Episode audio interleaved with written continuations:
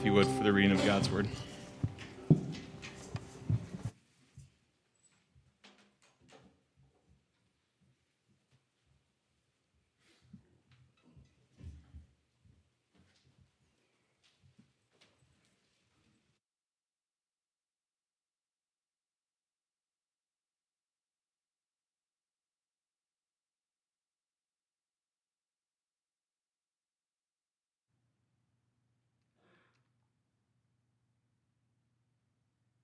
What a wonderful thing for us to be able to worship our God, amen? We'll never grow old. We will do it for all of eternity. In Matthew chapter 10, verses 24 through 33, the Holy Scriptures read, "The disciple is not above his teacher, nor a servant above his master. It is enough for the disciple to be like his teacher, and the servant like his master. If they have called the master of the house Beelzebul, how much more will they malign those of his household? So have no fear of them, for nothing is covered that will not be revealed, or hidden that will not be known. What I tell you in the dark, say in the light, and what you hear whispered, proclaim on the housetops. And do not fear those who kill the body but cannot kill the soul. Rather, fear him who can destroy both soul and body in hell. Are not two sparrows sold for a penny, and not one of them will fall to the ground apart from your Father? But even the hairs of your head are all numbered. Fear not, therefore. You are of more value than many sparrows. So everyone who acknowledges me before men, I will acknowledge before my Father who is in heaven. But whoever denies me before men, I also will deny before my Father who is in heaven." This is the word of the Lord. Would you pray with me and for me as we begin today? Father, we come before you in your presence today, trembling with fear and awe at your wonderful glory. Father, you are worthy, you are holy, you are righteous. And on our own, we have no standing whatsoever to stand before you, let alone be called the children of you. Father, I just pray that you would speak through the foolishness of this preacher, through the foolishness of preaching, that you would use these words to edify your saints and bring glory to your name. I pray, Lord, that they would be your words, not mine, that I wouldn't add my opinions or my thoughts. That's not what we're here for. So, Father, I just ask that your saints would be blessed, that they would be encouraged, that they would leave today worshiping your name and fervently excited to live every breath that they have for your great name. We long for your return. We celebrate your first coming, but we are anxiously expecting your second. So we pray, come quickly, Lord Jesus.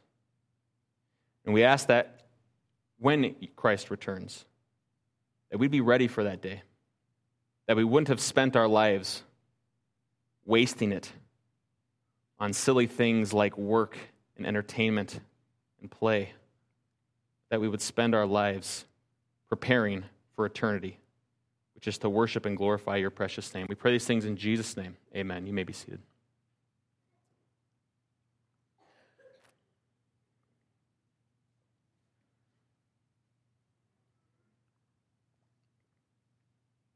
Bow or burn. Bow or burn was the king's decree that went out to all the people. For if you did not bow and worship the image of this king, you would face the fury of the king in flames of judgment. For whoever refused to comply would be cast into the fires. And bow many did. Most, in fact, did. Thinking to themselves, as long as I refuse to bow in my heart, then it doesn't really matter how I bow with my body. Others reasoned to themselves, would God really want me to suffer at the hands of such an ungodly madman? Many had similar thoughts that prevented them from refusing the decree. And though many did bow, for three young men, they would rather be burnt alive than to denounce the true king. And so upon hearing the decree, these three young men, Hananiah, Mishael, and Azariah, determined that no, they would obey God rather than men. And so when the call came to bow down and worship the idol of the king, these three men stood there in the midst of all, refusing to comply. When the king found out, needless to say, he was furious. He was livid. And so he had these three men brought before him, and he thought, you know, I will give them one final chance. And so he warned them, saying, when you hear the sound of the horn, the pipe, the lyre, the harp, and the bagpipe, and every kind of music, fall to the ground and worship the image that I have made. But if you do not worship, you shall be immediately cast into a burning fiery furnace. And then he even added insult to it. He said, and who is the God who will deliver you out of my hands? The young boys didn't need to think about it. They already knew their answer. And so they responded to the king saying, O king, we have no need to answer you.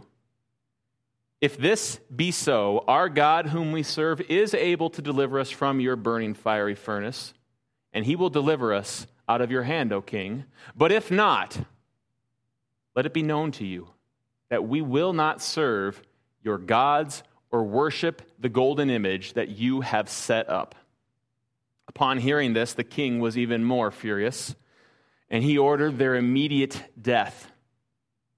These three young boys were bound by the two strongest warriors in the entire army, and he then ordered that the furnace be heated 7 times hotter.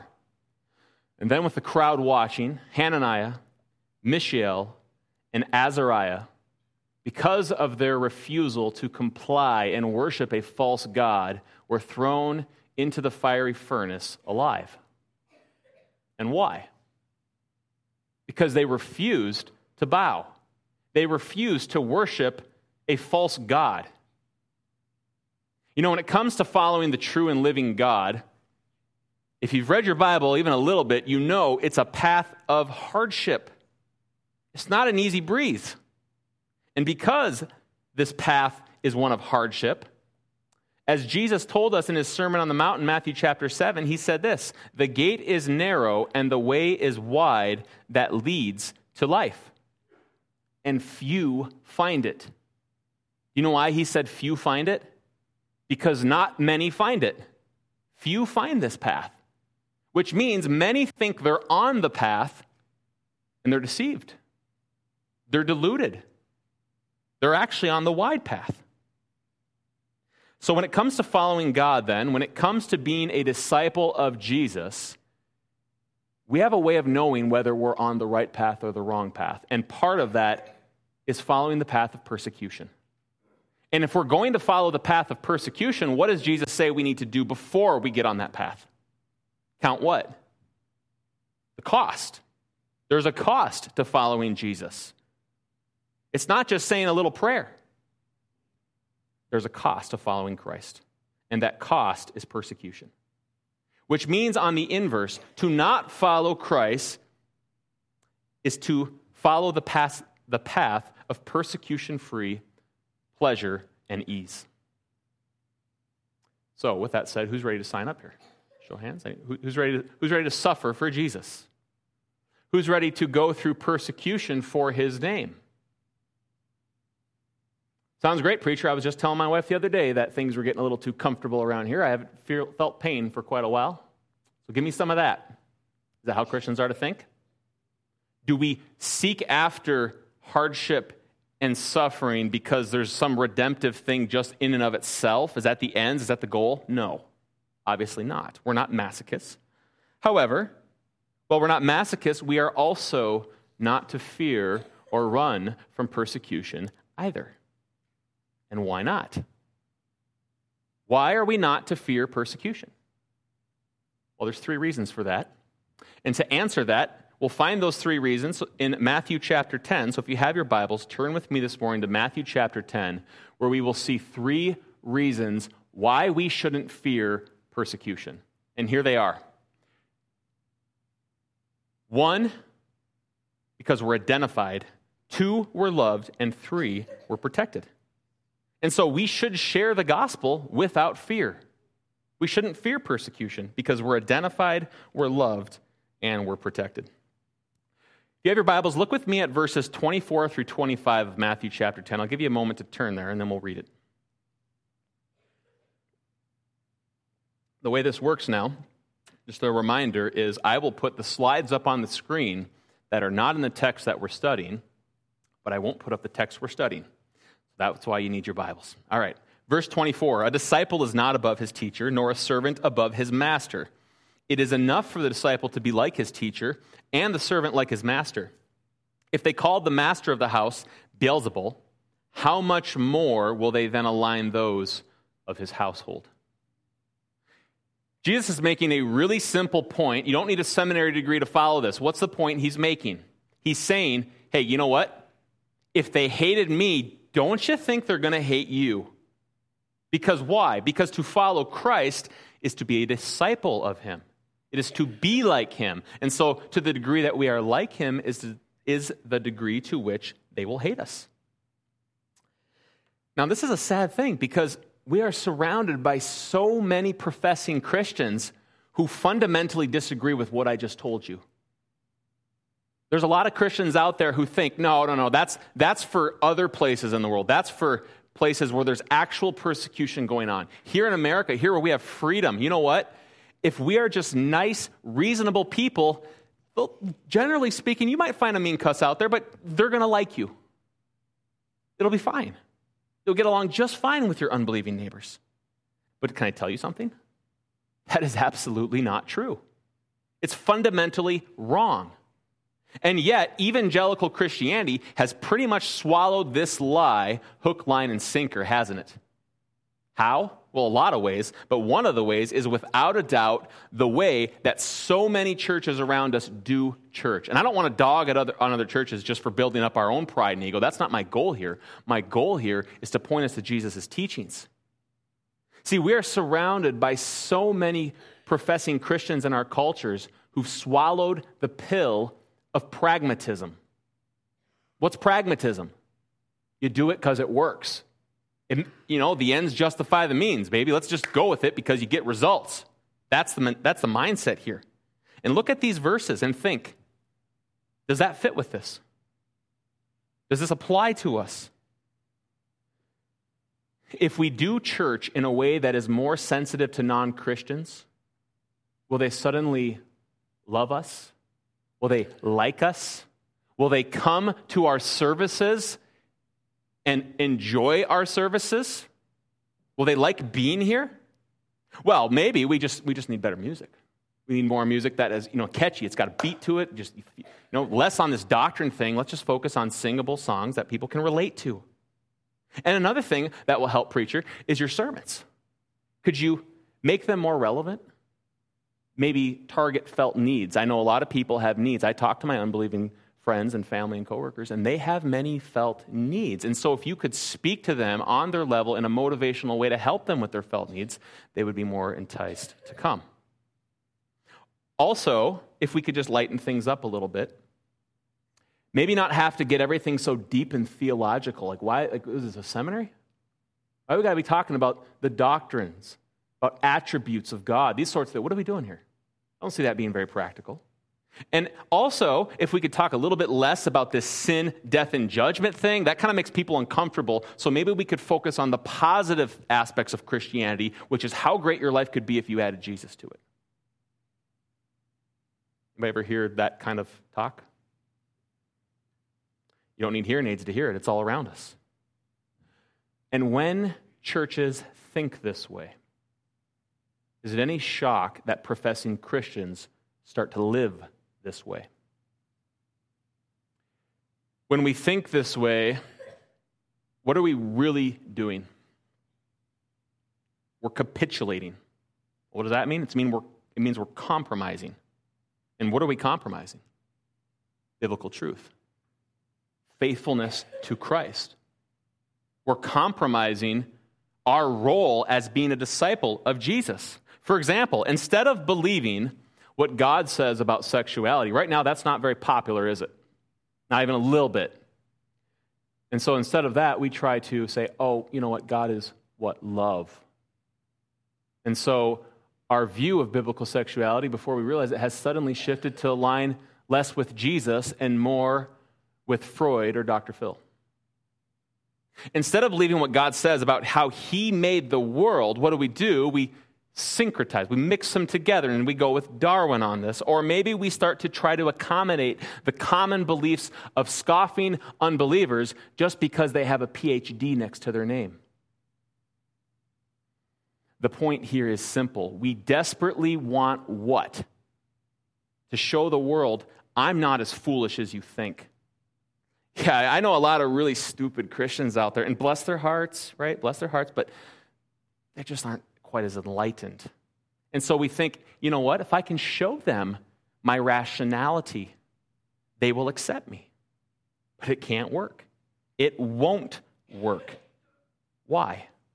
Look at verse 24. A disciple is not above his teacher, nor a servant above his master. If they call the master of the house Beelzebul, how much more will they malign those of his household? Now, what's that name mean, Beelzebul? Well, Jesus, there's a little complicated here, but basically he's using some word play with Satan being the master of the demonic kingdom in the darkness and him being the master of his kingdom. And what he's basically saying is, if they say, I'm the devil, what do you think they're going to say about you for following the devil? You'd be called demon. You'd be called evil. And so if they called Jesus Satan, why on earth would you think you would get a free pass if you are a disciple of Jesus? The reality is, church, you won't. For if you have identified with Christ, then the world is absolutely going to hate you.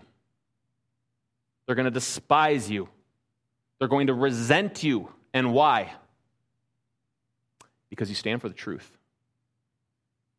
You say, I will follow God rather than men. I will believe God's words rather than men's words. And that's absolutely offensive to them. The truth is not just offensive, it's repulsive to them. The truth, which is we know, right? It's actually good because it comes from God who is good. The truth is good and righteous and holy, but to them, they call it evil.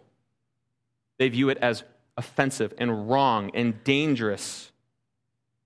And so, do you realize that the degree to which you are a faithful follower of Christ is the degree to which you will be hated by the world?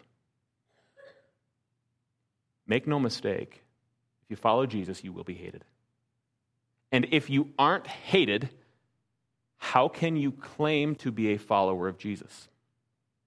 The truth is, this text doesn't let you do that. You can't.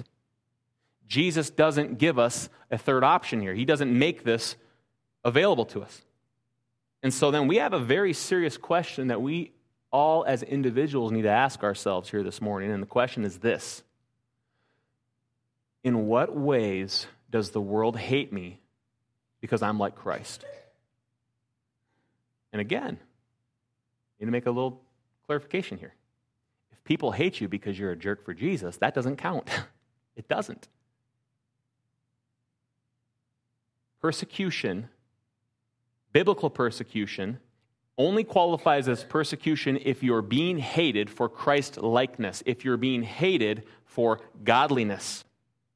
Because the world hates godliness. Why? Because men love darkness rather than light because their deeds are evil. And so if you are living a godly life, you are absolutely going to be like salt. Think Matthew chapter 5, we're the light of the world, we're the salt of the earth. We will be like salt in an open wound. People don't tend to appreciate salt in an open wound very much, do they? I know I don't. It doesn't feel good. It doesn't matter if it's helpful. Can I tell you a secret? Well, I'm going to tell you it anyways. If you live a godly life, not only are you going to irritate the world, but you're going to irritate the religious. You're going to irritate people within the church who claim to be followers of Jesus. And why is that? Because many within the church are actually just as opposed to biblical truth as those outside of the church. Some of you know what I'm talking about. Why is that? It's because, and hear me when I say this, here's what happens. People will use the church, they will use Christianity, they will use religion in order to live how they actually want to live.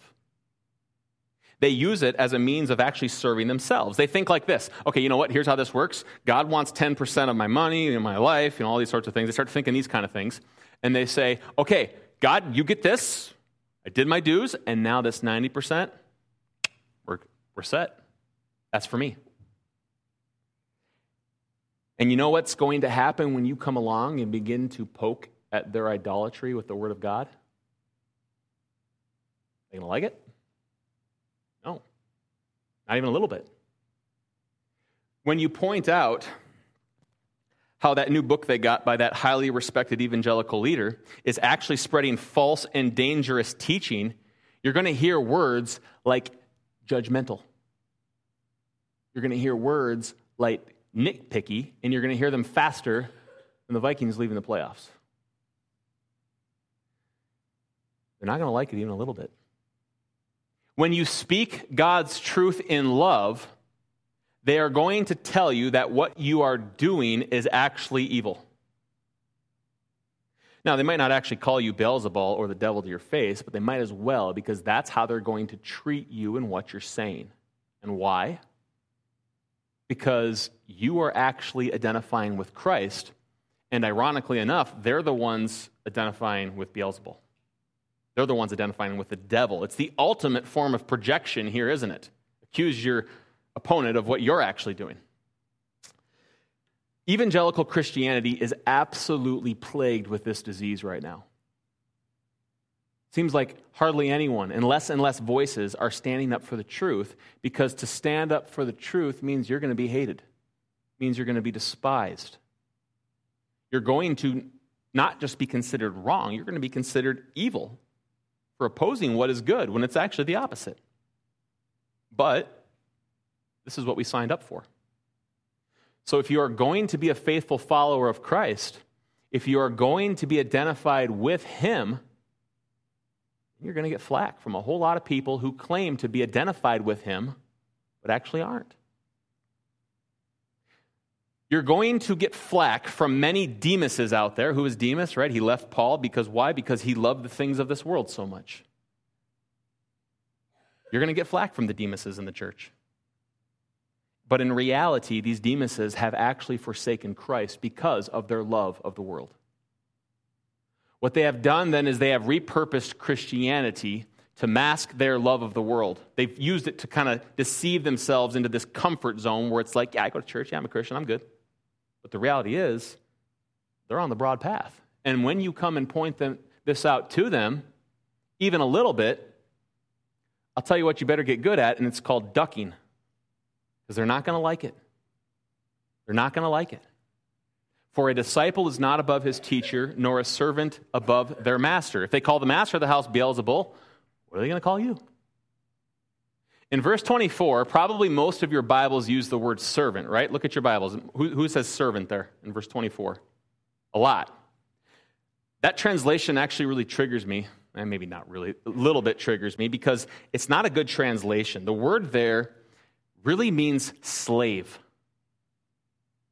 It's not servant, right? Servant has this kind of softer connotation to it. In America, we don't use it because of our past history. That's one of the reasons why they translate it that way. But the word does mean slave, which is a much better description here of what it means to be a follower of Jesus. It means to be a slave of Christ. Because being a follower of Jesus, right, if you're his slave and he's your master, that means Jesus isn't your life coach. It means Jesus isn't your advisor. He's not your counselor. It means Jesus is our slave master. And this is why over and over throughout the Bible you see Paul, Peter, James, and Jude, and they all refer to themselves in the intro to their letters, right, in the New Testament. They're like, I'm a slave of Christ. I, Paul, a slave of Christ. I, Peter, a slave of Christ. I, James, a slave of Christ. Let me ask you, are slaves free to deviate from their master's instructions? No, they aren't. And so one of the side effects of being an actual slave of Jesus Christ is that you're going to be hated by the other runaway slaves who refuse to follow their master's instructions. Last week we looked at verse 22, and verse 22 says this. What? It says, you will be hated by all. Why? For my name's sake. Has being identified as a slave of Jesus caused you to be hated? Has it caused you to be hated by those outside of the church? Has it caused you to be despised by those inside the church who are using the church to mask their idolatry? Because if it hasn't, according to this passage, how can you actually claim to be a disciple of Jesus? A slave is not above their master. They hated me. They will hate you. The truth is, the rebellious world hates the master and refuses to hear his voice and respond with obedience. And after all, I mean, think about it. Who wants to be a slave? Doesn't sound very enticing. Well, it doesn't, at least until you come to understand one thing: how much this slave master loves his slaves. How much did Christ love us? Enough to be identified with us. That's how much. And because Christ loved us enough to be identified with us, sinners, we have yet another reason to not fear sharing the gospel in the face of persecution. And that leads us to our second point. We should share the gospel without fear because first, as we just saw, we are identified with Christ. And second, we are loved. Look at verse 29.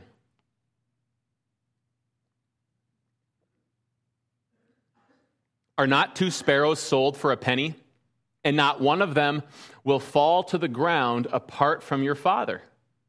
For even the hairs on your head are all numbered. Fear not then, therefore, you are of more value than many sparrows. So if you were here with us as we went through the Sermon on the Mount, Jesus is back to talking about the birds again, all right? And what's his point here? Well, you remember what Jesus said back in Matthew chapter 6, right? Jesus said this, look at the birds of the air. They neither sow nor reap nor gather into barns, and yet your heavenly Father feeds them. Are you not of more value than they? And the implied answer is, yes, you are of much more value than they. And so Jesus is making the point again here that if our heavenly Father notices when even a sparrow, right, which is just this kind of measly, not very valuable bird, drops to the ground, don't you think he'll notice if we do? Yes, of course he will. He has even the very hairs on our head numbered. And that's not because he just is bored and likes to count. It's because he's a good and loving Father who loves his children deeply. How much does he love us? Beyond our wildest imaginations. In Romans chapter 8, Paul talks about the deep love of God, and he says this, if God gave us his one and only Son, what else won't he give us? If he was willing to do that, what on earth, then, could ever make us lose his love? Could tribulation? No. How about persecution? How about danger, distress, famine, nakedness, or sword? No.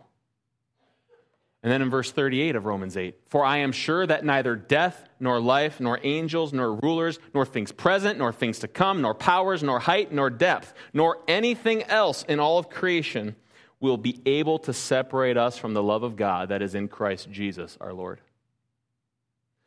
I know we're just a few weeks here from Christmas, and maybe you came this morning hoping for a direct Christmas sermon today, and if so, well, sorry, but you're going to have to settle for a Christmas point here instead. We're not quite there yet.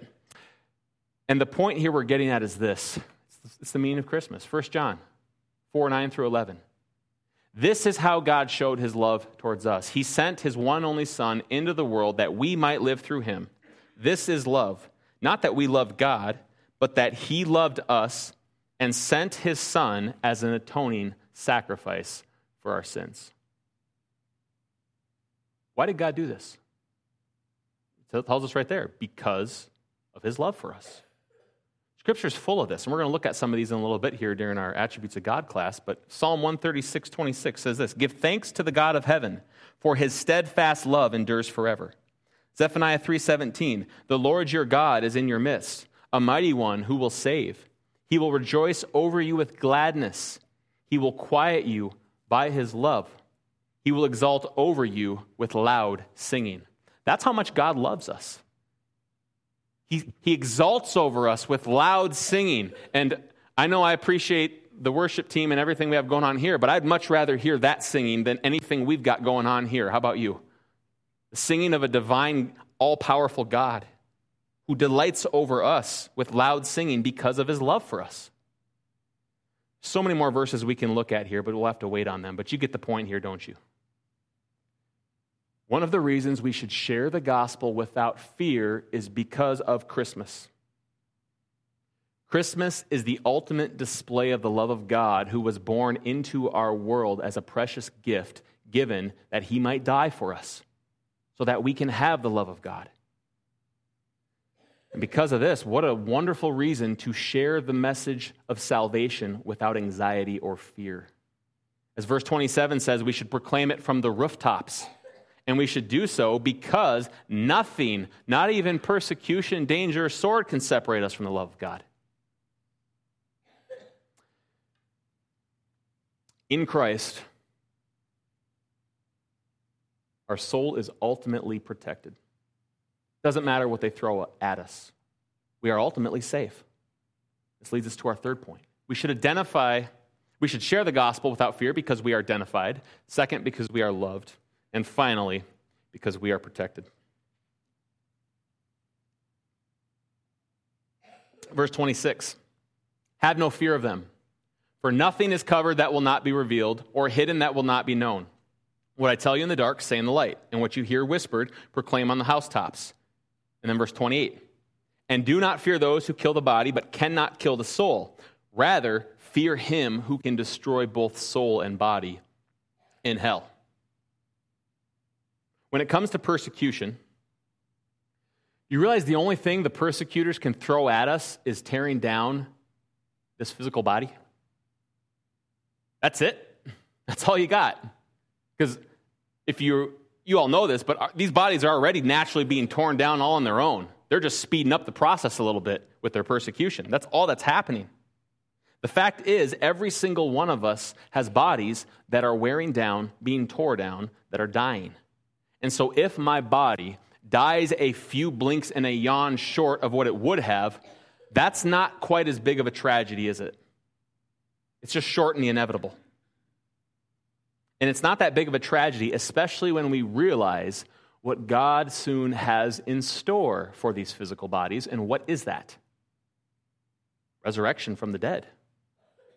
In fact, as Scripture tells us, he's going to raise everybody, believer and unbeliever alike, from the dead into immortal bodies. But the difference, some of those are raised in new bodies, eternal bodies, for eternal destruction, and some for eternal reward. John 5 talks about this. Do not marvel at this, for an hour is coming when all who are in the tombs will hear his voice and come out.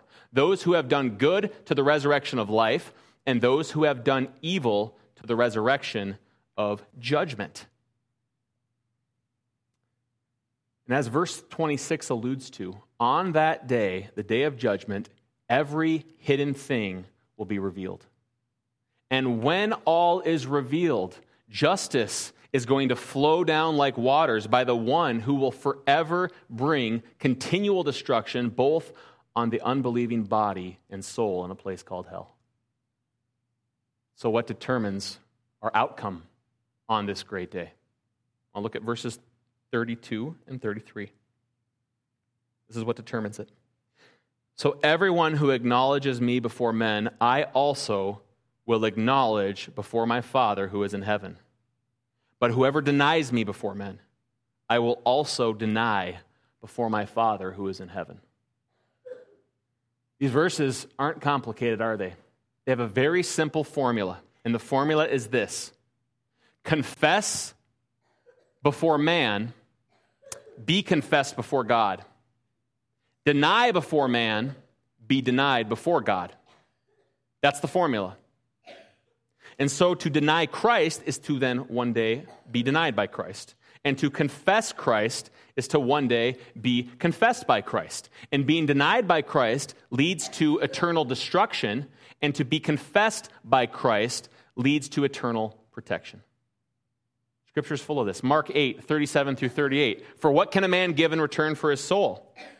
For whoever is ashamed of me and my words in this adulterous and sinful generation, of him will the Son of Man also be ashamed when he comes in the glory of his Father with the holy angels." And then also in Luke 12, "I tell you, everyone who acknowledges me before men, the Son of Man will acknowledge before the angels of God. But the one who denies me before men will be denied before the angels of God." On the day of judgment, there's one testimony that matters. It's not yours. It's Christ's.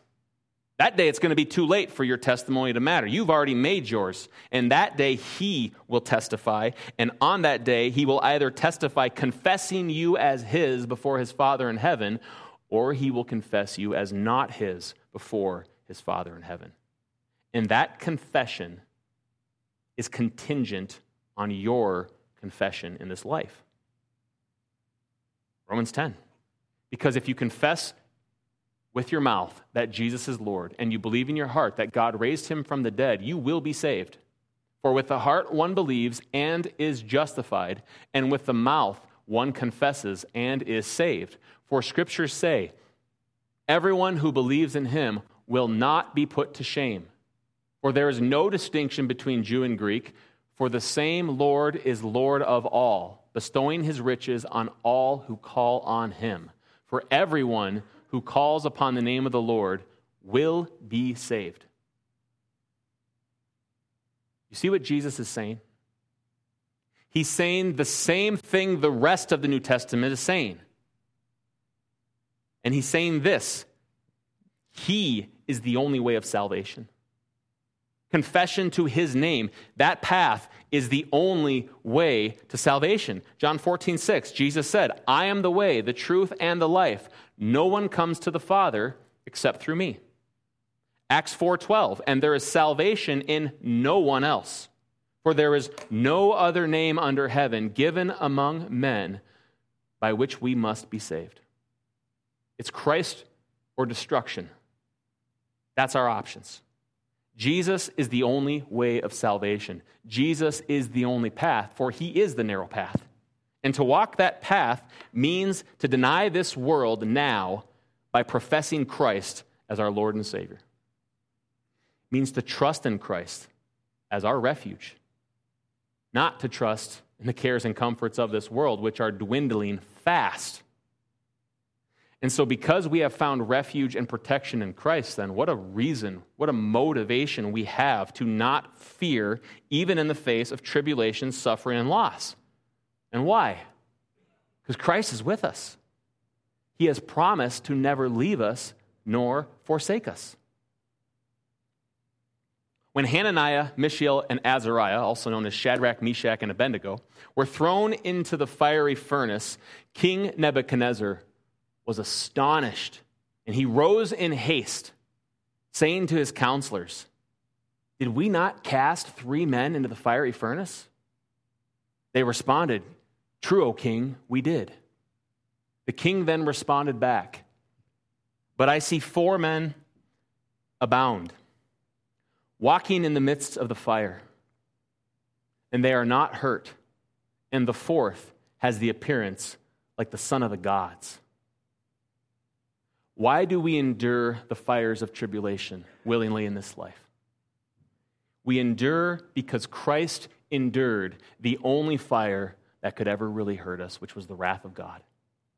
And because Christ endured that fire for us, that means nothing, even the little fires of this life, can ever harm us. Not tribulation, not suffering, nor even death itself. For no, in all these things, we are more than conquerors through him who loved us. And so because Christ endured for us, we have the glorious privilege of enduring for him.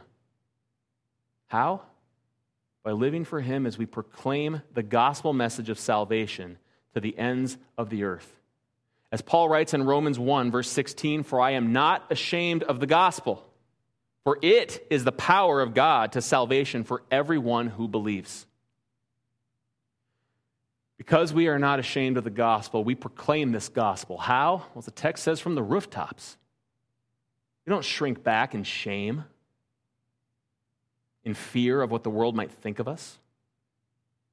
Lately, I've been reading the book of Daniel, and in Daniel chapter 12, there's a remarkable passage that speaks of those who shared the gospel message of salvation. I want to read it for us. At that time shall arise Michael the prince, who has charge of your people, and there shall be a time of trouble, such that has never been seen since there was a nation till that time.